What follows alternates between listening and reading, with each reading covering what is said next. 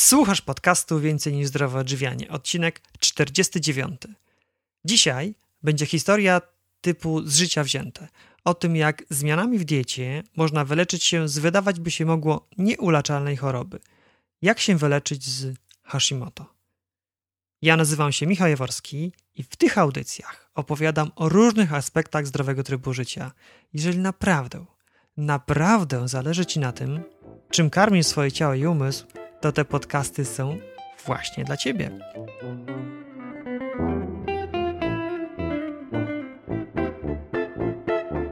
Cześć! Z kim lub czym kojarzy Ci się słowo kosmita?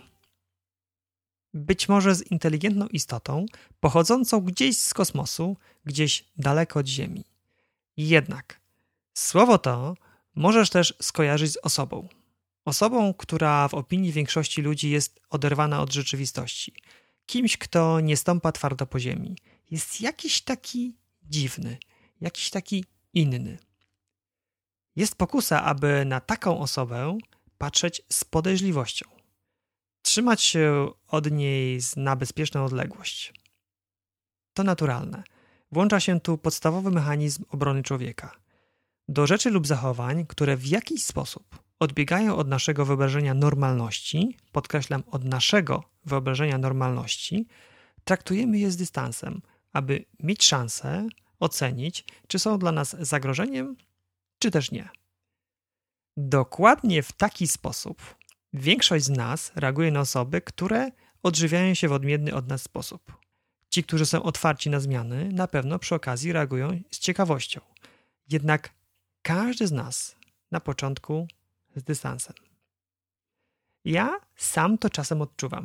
Odczuwa to moja żona Tatiana i to samo mówią moi dzisiejsi goście. Jednak jak się bliżej przyjrzymy tym kosmitom, może się okazać, że ta ich przysłowiowa odmienność jest czymś, co w diametralny sposób poprawia jakość ich życia. Jest czymś, co każdemu z nas może pomóc poprawić jakość naszego normalnego życia.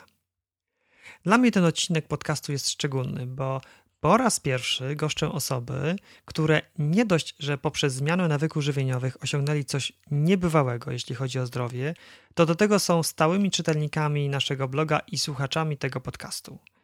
To jest historia z życia wzięta. Żywy dowód na to, że każdy z nas może odżywiać się zdrowiej i żyć lepiej. I już zupełnie nie przedłużając, życzę Ci miłego słuchania. Cześć, witam Was serdecznie. Cześć Michał. Cześć, witaj.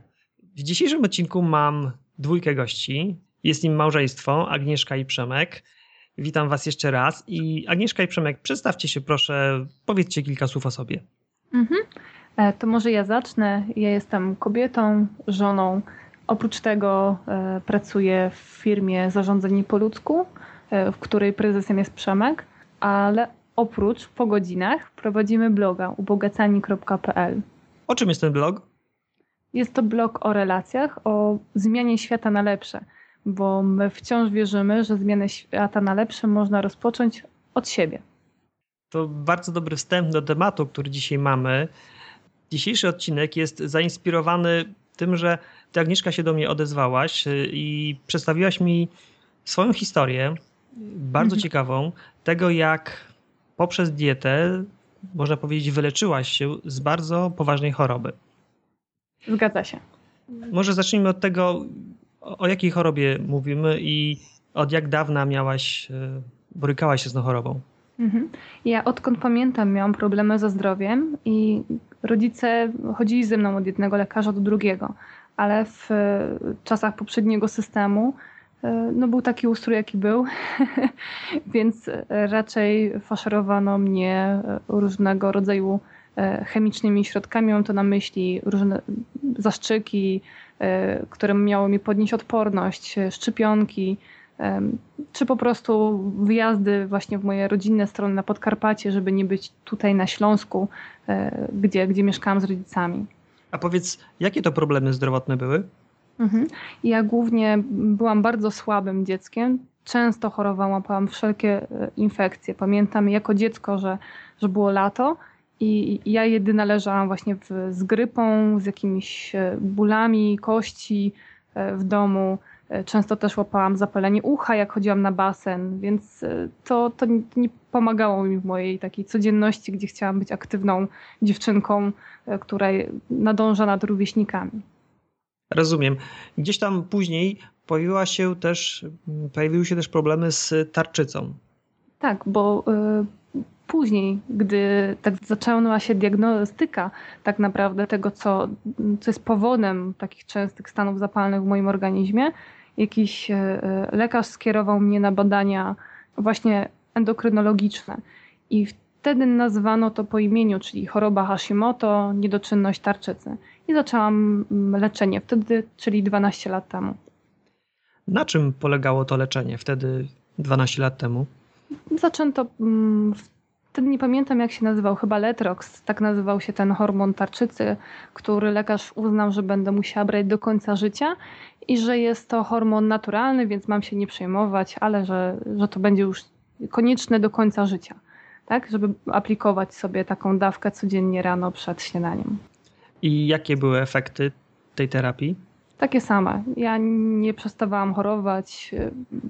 Później w liceum, a jeszcze w kolejnym etapie na studiach, ja po prostu dostawałam większe dawki tego leku, tego hormonu, ale no mój stan zdrowia jakby się nie poprawiał. Ja raz lepiej, raz gorzej, ale cały czas miałam te same bóle, te nawroty różnych chorób, takich sezonówek. Jeśli ktoś w moim otoczeniu był chory, to na pewno było praktycznie pewne, że ja też to złapię.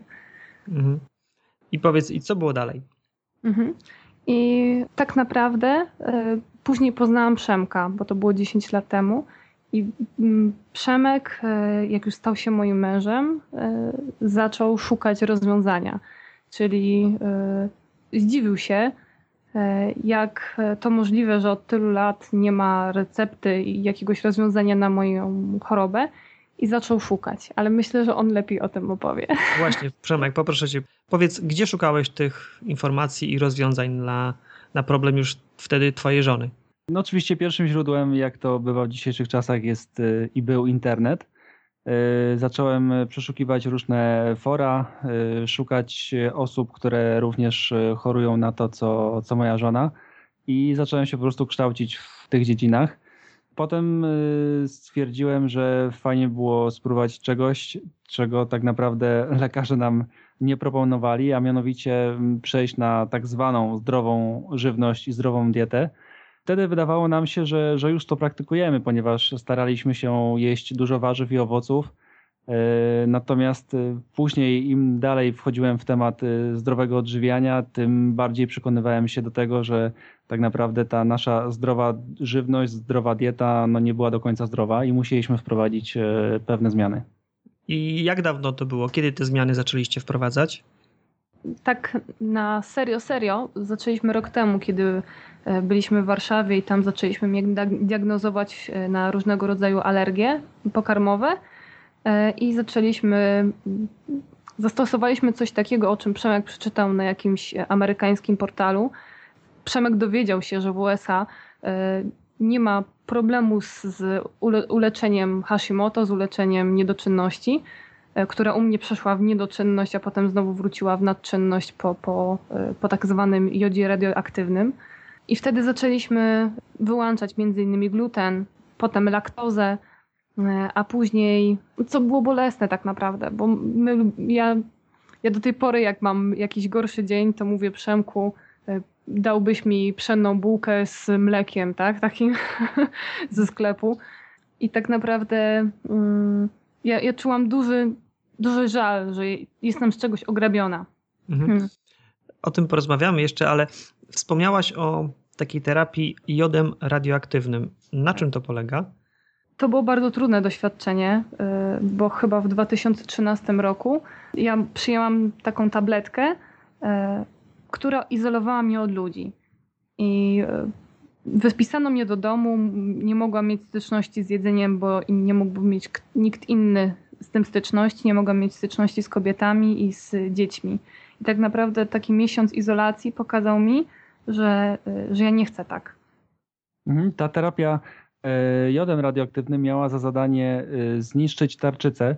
To znaczy wówczas, gdy podjęliśmy leczenie właśnie poprzez jod radioaktywny, moja żona była, jej tarczyca była w stanie nadczynności i robiliśmy wszystko, co tylko możliwe, aby ten stan przeszedł z powrotem w niedoczynność. I właśnie ta terapia tym jodem miała to spowodować. Mianowicie chodziło tutaj o to, że poprzez podanie tego jodu tarczyca miała zostać zniszczona w znacznej części, a jej objętość miała się zmniejszyć dwukrotnie. Na szczęście jedna dawka tego jodu wystarczyła i faktycznie efekt został osiągnięty, natomiast całe wyzwanie polegało na tym, że przez cały miesiąc moja żona była odizolowana od świata i tak naprawdę wszystko, z czym miała styczność, to znaczy między innymi pościel, wszelkiego rodzaju ciuchy, nadawały się do wyrzucenia, ponieważ były napromieniowane tym, co żona wyrzucała ze swojego organizmu poprzez skórę. Więc tak naprawdę tutaj ten okres był bardzo ciężki dla nas, natomiast cieszyliśmy się i cieszymy się dalej z tego, że to faktycznie już za pierwszym razem dało pożądany efekt. Czy ta terapia jodem radioaktywnym rozwiązała problem tarczycy Agnieszki? Nie. Chodzi o to, Michał, że jak mam nadczynność, to wypadały mi włosy, łamały mi się paznokcie i ten organizm był tak eksploatowany, że ja chudłam w zasadzie z dnia na dzień i po prostu trzeba było temu zapobiec dość szybko i my nie wiedzieliśmy, co się dzieje. Ktoś nam nawet powiedział, a może pani ma raka, z lekarzy. Więc takie też historie były, bardzo trudne. Dużo emocji było w tym wszystkim, bo mi też hormony skakały, więc tutaj obrywało się Przemkowi jako najbliższej osobie przy mnie, który wytrzymał to wszystko. Więc to może Przemek jeszcze dopowie. Tak naprawdę głównym zadaniem i celem poprzez jod radioaktywny był fakt, aby zmniejszyć tarczycę i przejść z stanu nadczynności z powrotem w niedoczynność. I następnie spróbować unormować te hormony do norm, które są wskazywane we wszelkiego rodzaju badaniach. Także to absolutnie nie miało na zadaniu wyleczenie problemów z tarczycą, tylko po prostu przejście z nadczynności z powrotem w niedoczynność. Mhm, czyli z jednej choroby w drugą. Aha, tylko że rozumiem, że z tych dwóch to niedoczynność jest mniej groźna niż nadczynność. Mhm. Znaczy tak nam to przedstawiono i widzieliśmy też, że przy niedoczynności to ja mogę, nie wiem, zajść w ciążę, przy niedoczynności mogę normalnie funkcjonować, a przy nadczynności organizm sam siebie zwalcza. Jakby widzi w sobie agresora. Mhm. Dobrze, czyli w 2013 roku udało ci się przejść z nadczynności do niedoczynności, natomiast to nie był dalej efekt końcowy, bo ciągle miałaś problem z tą tarczycą. I jakie były kolejne kroki, które podjęliście, żeby znaleźć się w tym miejscu, w którym teraz jesteście? Przechodziliśmy przez szereg różnych lekarzy. Od takich lekarzy pierwszego kontaktu po wyspecjalizowanych endokrynologów znanych na arenie międzynarodowej za bardzo duże pieniądze. Byliśmy u zielarzy, byliśmy u dietetyków, konsultowaliśmy się też z osobami, które właśnie pracują z ludźmi z podobnymi schorzeniami jak moje z zagranicy. I powoli ten trop Przemka zaprowadził do diety. I też cały czas modliliśmy się, aby mieć gdzieś ten rozum, mądrość do tego, żeby znaleźć w końcu to rozwiązanie, bo gorąco wierzyliśmy, że nie mogę być chora, że organizm człowieka jest tak zbudowany, że ma być zdrowy. I uparliśmy się na to, że tak właśnie będzie. I Przemek zaczął czytać o diecie, tak jak już też wspominaliśmy. I w ten sposób dochodzimy do tego okresu mniej więcej rok temu, kiedy to odstawiliście gluten, laktozę i co jeszcze? Mhm. Na początku, tak jak wspomniałeś, było odstawienie glutenu, później odstawiliśmy wszelkie produkty mleczne. Swego czasu jeszcze spożywaliśmy produkty z mleka na przykład owczego albo koziego, natomiast później zauważyliśmy, że żona również po tym nabiale czuje się nie najlepiej, więc stwierdziliśmy, że musimy odrzucić całość. A od jakichś 4 miesięcy odrzuciliśmy mięso i tutaj z takim zastrzeżeniem, że odrzuciliśmy mięso sklepowe i marketowe, To znaczy, będąc na Śląsku, tutaj gdzie mieszkamy, nie jemy mięsa w ogóle. Natomiast na przykład jeżdżąc w Podkarpacie w rodzinne strony żony i tam w sytuacji, w której na przykład świniak został ubity przez ciocię, wiemy, że to mięso nie jest faszerowane różnymi na przykład hormonami, więc możemy je spokojnie jeść i wówczas tam śmiejemy się, że mamy takie święto i faktycznie możemy się najeść mięsa do pełna. Natomiast będąc tutaj na Śląsku absolutnie tego mięsa nie spożywamy. Tutaj też jeszcze jedna bardzo ważna rzecz, która myślę, że miała dość znaczny wpływ na zdrowie żony, chociaż nie było to bezpośrednio coś, co jest związane z żywnością. To znaczy ja jako osoba zdrowa i nie mająca żadnych problemów z jakimiś alergiami, czy ogólnie rzecz ujmując ze zdrowiem, również postanowiłem pomóc żonie w ten sposób, że te rzeczy, które ona odstawia, ja również odstawiam, mimo że nie muszę. I wiem, że to też miało bardzo duży wpływ psychiczny na nią, ponieważ ona otwierając na przykład lodówkę rano i zabierając się za robienie śniadania, nie widziała tych produktów, które kiedyś lubiała spożywać, a aktualnie nie mogła. Więc to też jest bardzo ważne, żeby znaleźć też oparcie w najbliższych osobach, bo to, czego nie widzimy, tego nam nie żal i to, czego nie widzimy, do tego nas też nie ciągnie i to też ma bardzo duży wpływ przy tego typu schorzeniach i przy utrzymaniu konkretnej diety. Ale to, co zrobiłeś, to naprawdę piękne i szlachetne i na pewno możesz być wzorem dla wielu rodzin i osób, które są w podobnej sytuacji, bo zgadzam się z tobą, że jedna rzecz to jest to, że Agnieszka rzeczywiście nie musiała patrzeć na produkty, których nie może jeść, a druga to, ja nie potrafię sobie wyobrazić większego wsparcia, jak to, gdy najbliższa osoba nie musi, a jednak rezygnuje z czegoś po to, żeby mnie wesprzeć, żeby mi było łatwiej. Naprawdę fantastycznie. Mhm.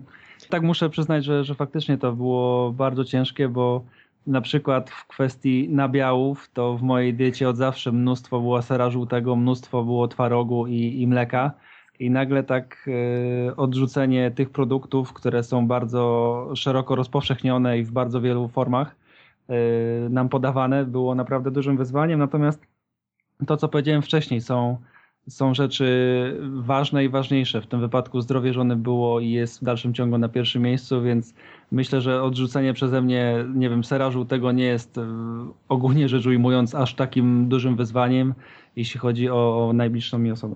Tak, dobrze, nie trzymajmy już słuchaczy dłużej w niepewności i powiedzcie, co dzięki zmianie diety udało się wam osiągnąć? Mhm.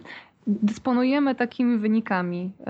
Mianowicie zrobiliśmy badanie w grudniu 2015 roku, gdzie między innymi moje TSH, taki hormon tarczycy, wynosił ponad 170. Dodam, że norma jest do 4. Dzisiaj, w zasadzie tydzień temu, jak zrobiliśmy badania, to TSH mam na poziomie 1,9. Więc różnica jest kolosalna. Nikt nie może uwierzyć, że to tylko i wyłącznie dietą. To jest, słuchajcie, to jest niecałe pół roku, znaczy około pół roku, tak? Tak, pół roku. Mhm. Czyli przez pół roku TSH to jest poziom tereotryptoniny. Mhm. Strasznie trudny wyraz, ledwo go mogę przeczytać. Obniżył się ze 170 do niecałych 2, czyli jak rozumiem teraz jest w normie. Tak, teraz możemy starać się o 10, bo wszyscy lekarze mówili, że musimy zbić do 2,5, a ja nie mogłam zejść przez 12 lat do tego poziomu. Nigdy nie miałam takich wyników jak teraz, a tylko teraz zmieniłam dietę na taką, w której będziemy już trwać, po prostu chcemy być zdrowi. To są wyniki badań, więc trudno to podważać, a powiedz tak, jak ty się czujesz teraz po tych 6 miesiącach na tej nowej diecie? Mhm. Bardzo często nie piję żadnych kaw. Tak? Nie muszę, mam energię, moja cera wygląda na zdrowszą, śmieję się do Przemka, że wyglądam młodziej i mieliśmy już kilka takich zabawnych sytuacji, ale to chyba na inną okazję. Ja w ogóle nie choruję, tak? Te lata, początkowe lata naszego małżeństwa, kiedy to ja, nie wiem, całe tygodnie potrafiłam przeleżeć w łóżku nie z lenistwa, tylko bolały mi kości, to już jest przeszłość, ja tego nie mam dzisiaj. I dlatego zdecydowaliśmy się napisać do ciebie, żeby podzielić się z tym z innymi. To może ja tu jeszcze dopowiem, bo może nasi słuchacze zastanawiają się, co oni tak naprawdę jedzą, bo powiedzieliśmy wcześniej, że odrzuciliśmy gluten, a jak wiemy, gluten jest w bardzo dużej ilości produktów. Odrzuciliśmy laktozę, czyli wszelkiego rodzaju sery, twarogi, nabiały i tak dalej. Odrzuciliśmy też mięso, przynajmniej tutaj na Śląsku. Więc tak naprawdę część z osób może się zastanawiać, czym my w ogóle się żywimy. Tak jak nasi rodzice na początku śmiali się z nas, że jemy tak naprawdę tylko kiełki i sałatę, bo nic innego nam nie wolno. Także chciałbym wam jeszcze powiedzieć tutaj w tym miejscu, że zmieniając naszą dietę, nie tylko zaczęliśmy tak jakby oszczędzać na jedzeniu, bo wbrew pozorom zdrowa dieta nie jest wcale droższa od tej, którą praktykujemy na co dzień. Sam się zdziwiłem, a wiem co mówię, ponieważ w naszej rodzinie to ja robię zakupy spożywcze co tydzień, więc o wiele lepiej orientuję się w cenach niż moja żona na przykład. Więc tak naprawdę kupuję tylko i wyłącznie rzeczy nieprzetworzone, czyli warzywa, owoce, wszelkiego rodzaju strączki, kasze, dodatkowo orzechy, migdały. Kupujemy wafle ryżowe, czasem moja żona sama robi chleb, więc tutaj jest to wymienne. I tak naprawdę do smażenia używamy tylko i wyłącznie oleju kokosowego, nierafinowanego i tłoczonego na zimno, a do sałatek dodajemy oliwy extra virgin. I tak naprawdę to jest cała nasza paleta produktów, które spożywamy. I tak naprawdę jedna z śmieszniejszych historii, gdzie na początku przeszliśmy na tą dietę i zaczęliśmy próbować gotować coś z tych produktów, to początki były dość ciężkie, ponieważ nie potrafiliśmy ich przyprawić, nie potrafiliśmy ich ze sobą połączyć i tak naprawdę te nasze obiady były takie dość suche i mało smaczne, co na początku też nie ułatwiało nam zadania i trzymania diety. Ja nauczyłam się na nowo gotować. Uczyliśmy się, nadal się uczymy przyprawiać nasze przepisy i dzisiaj to jak przychodzą znajomi do nas, to się zadziwiają, jakie to jest pyszne. Jak to możliwe, że coś jest tak pysznego? Tu nie ma mięsa? To co to jest? Niemożliwe, że to nie ma mięsa. I jest autentyczna historia, gdzie podając ludziom potrawkę, mówię, nie ma mięsa, tu są boczniaki. I jest to przepyszne, nie widać, że nie ma mięsa. My tego na dzień dzisiejszy nie czujemy, chociaż byliśmy przerażeni na początku, fakt. Tylko, że to się opłaciło, że nie taki ta nowa dieta nie taka straszna, jak ją malują. Mhm. Ciekawą rzecz, Przemek, powiedziałeś. Coś, co ja też zauważam w naszym budżecie domowym. To, że zdrowe odżywianie wcale nie oznacza, że to musi być droższe odżywianie. Wręcz przeciwnie, może być tańsze. Mhm, dokładnie tak, bo same rachunki mówią za siebie, gdyż na początku robiąc zakupy, gdy byliśmy małżeństwem i jedliśmy po prostu jeszcze powiedzmy wszystko, tak? Rachunek tygodniowy w większym sklepie wynosił 200-250 zł co tydzień, a teraz tak naprawdę jeżdżąc na zakupy rzadko przekraczam kwotę 130 zł, a również kupuję prowiant tak naprawdę na cały tydzień. Więc tutaj jakby ceny mówią też same za siebie. A powiedzcie, co w tej zmianie diety było dla was najtrudniejsze? Ja myślę, że odstawienie laktozy, bo o dziwo mięso nie poszło nam tak ciężko jak laktoza. Nie mogliśmy wyobrazić sobie życia bez sera, ja nie wiedziałam jak robić sosy. Dziś wiem jak zrobić beszamel bez tak naprawdę tych produktów, które wkłada się do tego przepysznego sosu. Szukaliśmy różnych alternatyw, jak zrobić na przykład parmezan wegański i szpraliśmy w internecie, szukaliśmy na forach, rozmawialiśmy ze znajomymi. Wy macie na swoim blogu mnóstwo ciekawych przepisów, które już czerpiemy. Dziękuję. Więc myślę, że nabiał był taki najtrudniejszy, przynajmniej w moim odczuciu. A u ciebie, Przemku? Ja tak jak wspomniałem wcześniej, również myślę, że tutaj kwestia nabiału i głównie serów była najtrudniejsza do odstawienia. A z czasem tak naprawdę przestajemy w ogóle myśleć o tym, że kiedyś jeszcze kupowaliśmy, nie wiem, ser żółty i zawsze rano robiliśmy sobie tosty. I tak naprawdę człowiek o tym nie myśli, bo tak jak też wspomniałem wcześniej, otwierając lodówkę nie ma tych produktów i skupiamy się na tym, co jest, a jest sama żywność nieprzetworzona, zdrowa i którą można się najeść, można naprawdę odżywić organizm i można wiele rzeczy się nauczyć i eksperymentować w kuchni, co niewątpliwie jest pasją mojej żony, która czasem w ramach relaksów dosłownie wpada do kuchni, otwiera lodówkę, wyciąga poszczególne produkty i stara się z nich zrobić coś, czego jeszcze nikt nie stworzył wcześniej. Tak, zgadza się. Na przykład dzisiaj zrobiłam naleśniki z kaszy jaglanej. Część kaszy jaglanej była gotowana, część po prostu namoczona na noc i przed tym nagraniem zjedliśmy sobie po dwa solidne naleśniki z taką pastą z awokado i pomidorkami. Przemek, dorosły mężczyzna uprawiający czynnie sport, jak najbardziej mógł się najeść takimi dwoma gigantami, więc no, nie chodzimy głodni.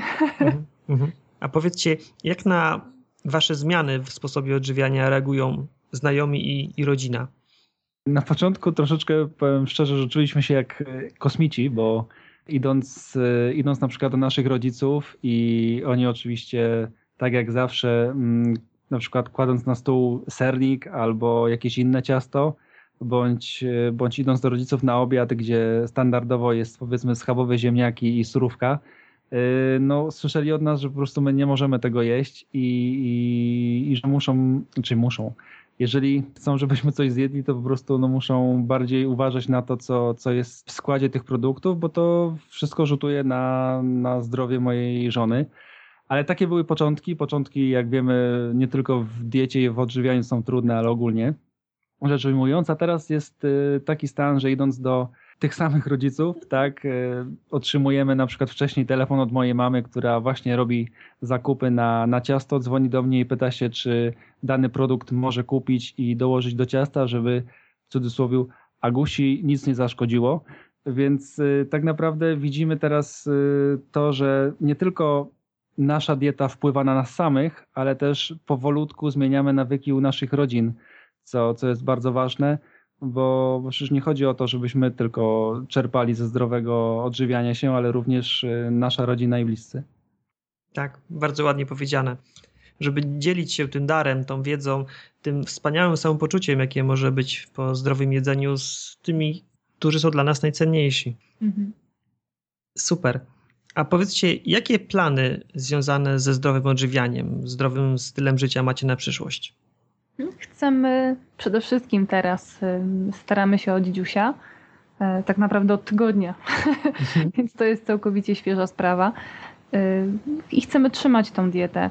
Cały czas też obserwujemy sami siebie i na co reagują nasze organizmy i albo dokładamy sobie jakichś produktów, albo odejmujemy w zależności od tego, jakie wyniki widzimy. Tak naprawdę cały czas obserwujemy sami siebie. Dieta też... tak widzimy, zwiększa samoświadomość. I jak poznajemy ludzi, takich jak na przykład ty i Tatiana, to nagle okazuje się, że obcy ludzie mają tyle z nami wspólnego. I to też jest niesamowite, gdy zaczynamy z przypadkowo czasami poznanymi ludźmi rozmawiać o diecie i nagle nie ma barier. To też jest piękne.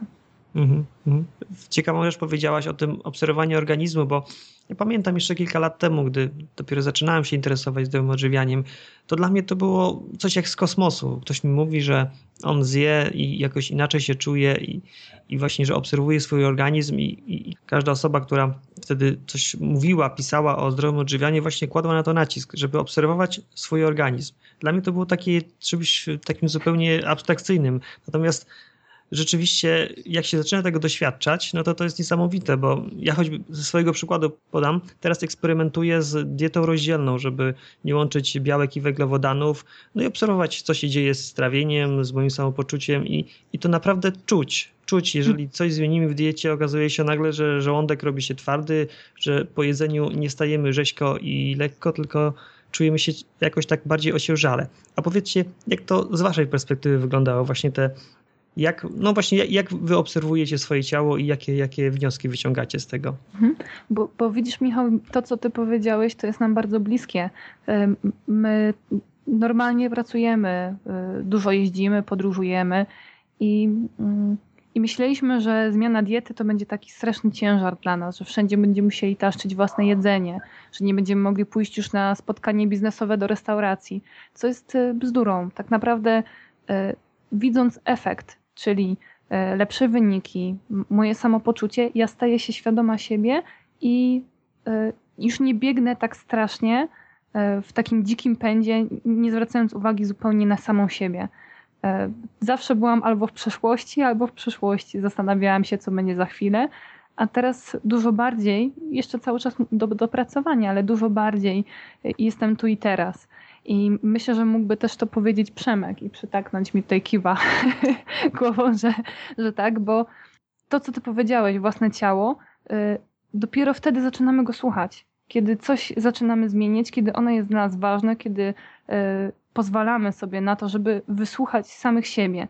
Tyle zwracamy uwagi na to, co inni mówią, tyle zwracamy uwagi, co mówią o mediach, lekarze, inni specjaliści, a samych siebie czasami nie słuchamy. Nie wiem, czy Przemek chciałby coś? Dla mnie na początku największą barierą jakby w głowie było do przeskoczenia to, że od zawsze na obiad był talerz z dużym kawałkiem mięsa.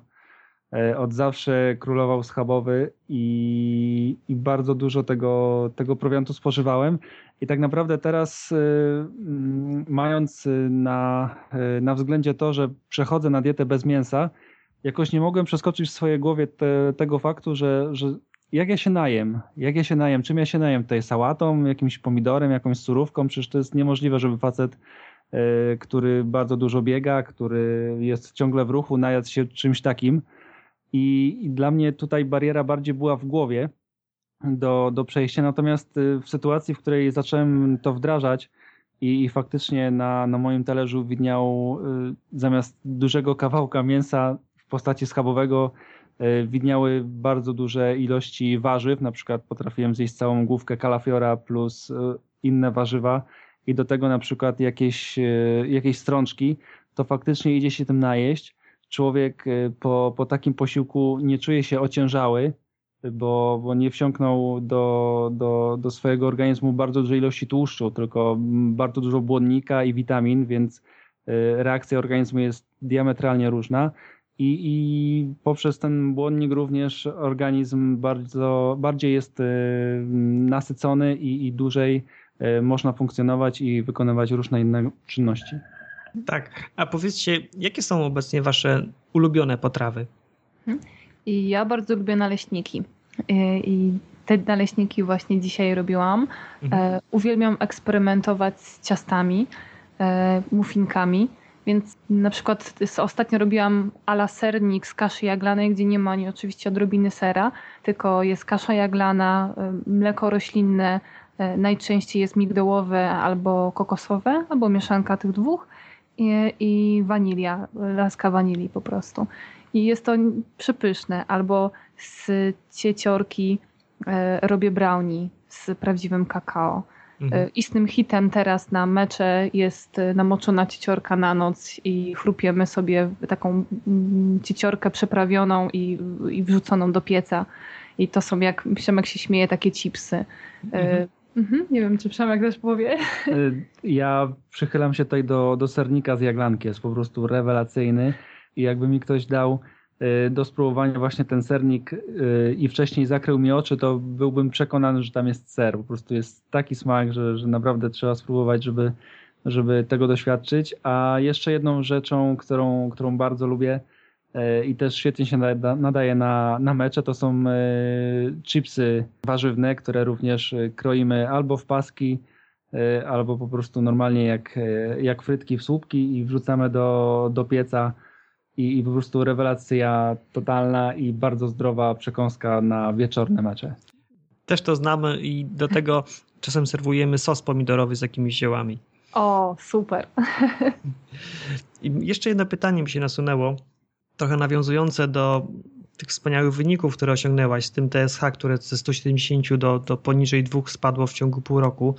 Powiedz, czy tym wynikiem dzieliłaś się z jakimś lekarzem, który mógł to skomentować? Tak, byłam ostatnio u ginekologa, endokrynologa żeby skonsultować z nim, czy w takim razie, skoro mam TSH poniżej 2,5, to czy możemy starać się dzieciątko. Jak najbardziej dał nam zielone światło i powiedział, że ten wynik 170 to musiała być jakaś pomyłka w laboratorium, że przecinek musiał się tutaj im przestawić, że to bardzo dziwne, bo nie ma takich dużych wyników. No już nie polemizowałam, jakby będąc tyle lat pacjentką, ja wiem, że nie ma co polemizować. Jeśli ktoś nie chce, to ja na siłę nie będę opowiadać. Ty chcesz, więc... Tak. A tylko jeszcze dopytam, a te TSH 170 to było jedno badanie, czy było ich więcej? To akurat było jedno, ale ja się upewniałam w laboratorium, bo też byłam bardzo zdziwiona. Co więcej, byłam u lekarza rodzinnego, która powiedziała, że bezwzględnie musimy zwiększyć dawkę Letroxu, czyli hormonu tarczycy, do 250. Okay. Czyli znowu to konwencjonalne podejście, czyli zwiększamy dawkę hormonów tarczycowych, zwiększamy. A czy teraz bierzesz jakieś lekarstwa? W tej chwili biorę witaminę K, D, no i ponieważ nie jemy mięsa, to B12. Czyli... No i kwas foliowy, no bo wiadomo. No tak, tylko takie typowe suplementy, witaminki. Super. Jeszcze takie pytanie. Gdybyście mogli cofnąć się w czasie, do momentu, gdy pierwszy raz zostały zdiagnozowane u Agnieszki problemy z tarczycą, to co teraz, mając tą wiedzę, co teraz zrobilibyście inaczej? Myślę, że wprowadzilibyśmy po prostu tą dietę, którą mamy teraz, o wiele szybciej, ponieważ też troszeczkę błędem z naszej strony był fakt, że już długo zbieraliśmy się do tej diety bezglutenowej, ale jednak gdzieś tam nasza siła woli nie była aż taka mocna i powiedzmy 2 dni faktycznie trzymaliśmy się tego, 3. dnia zjedliśmy sobie coś glutenowego i uważaliśmy, że w małych ilościach to nie zaszkodzi. Więc tak niby przechodziliśmy na tą dietę, ale tak nie do końca. Niby nie jedliśmy poszczególnych produktów, ale raz na jakiś czas się zdarzało, więc brakowało nam troszeczkę konsekwencji i samodyscypliny w tej kwestii.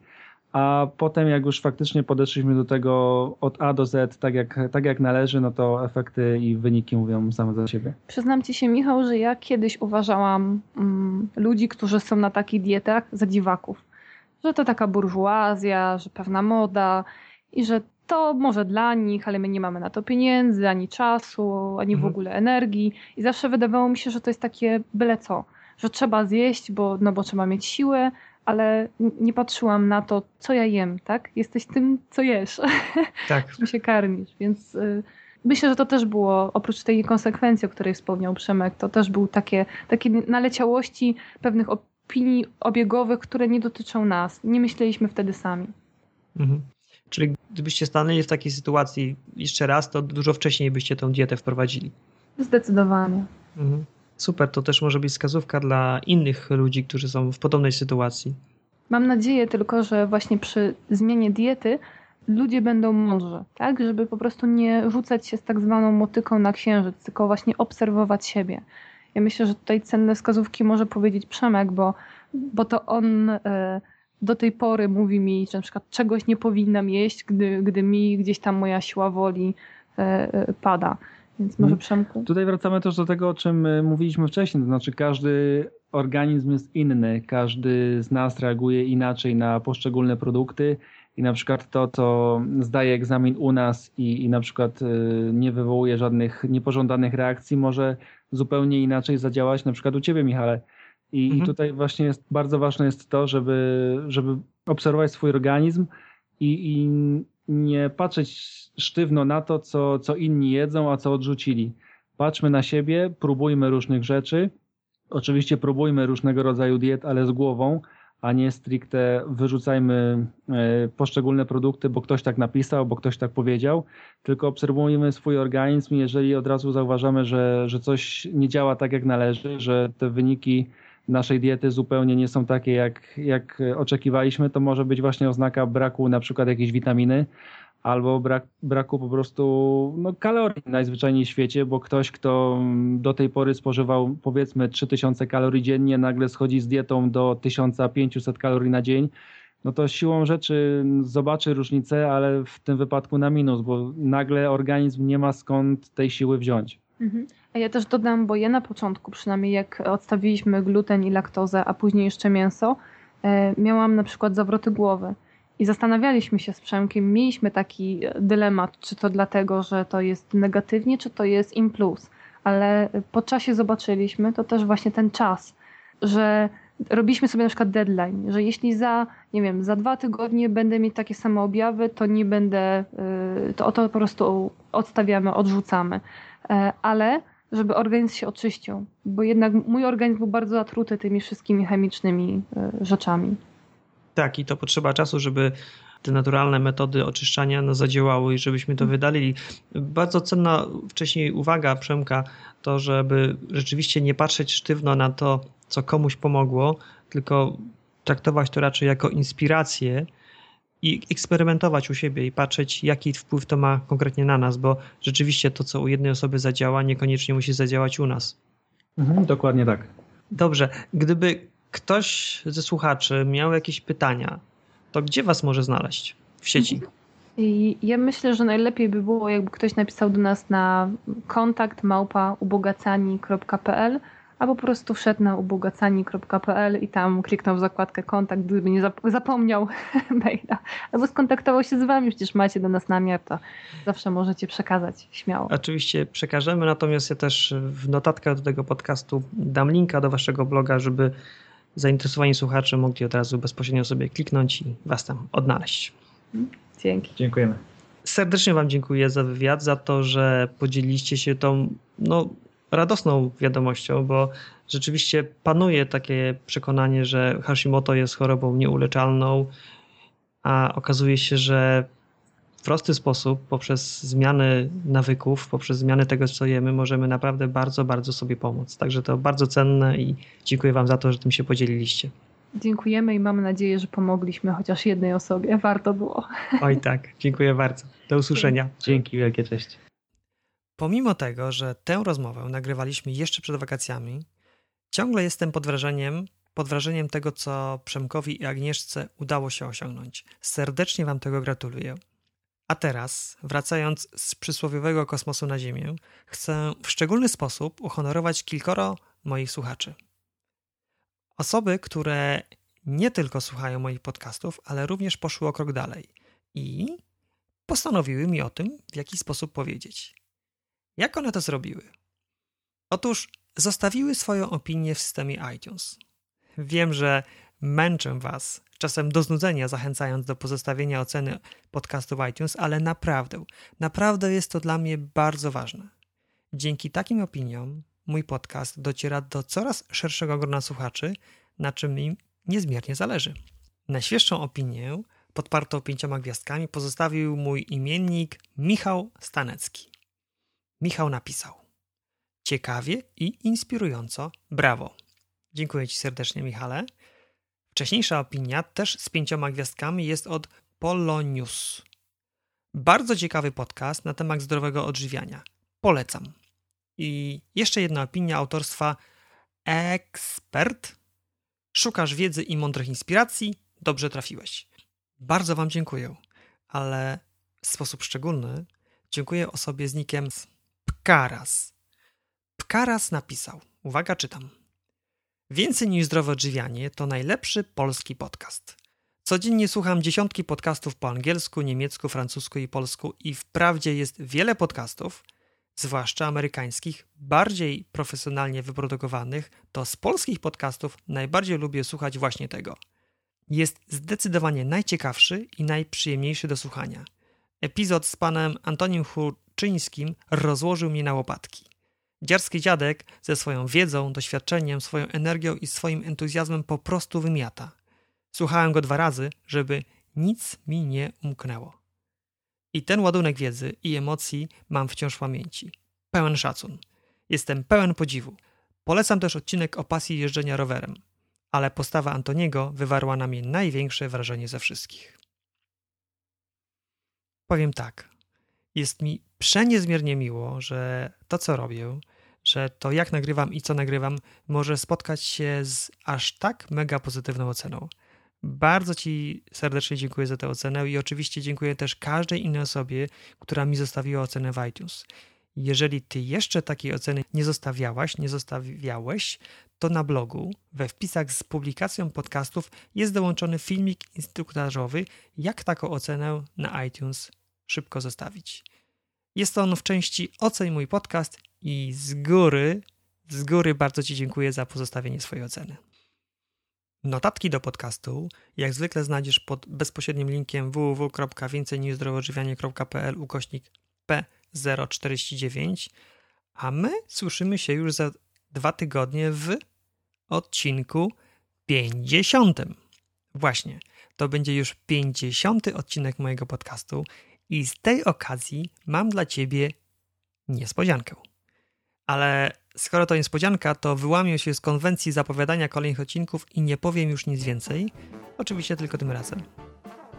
Do usłyszenia za 2 tygodnie w jubileuszowym 50. odcinku podcastu. Cześć!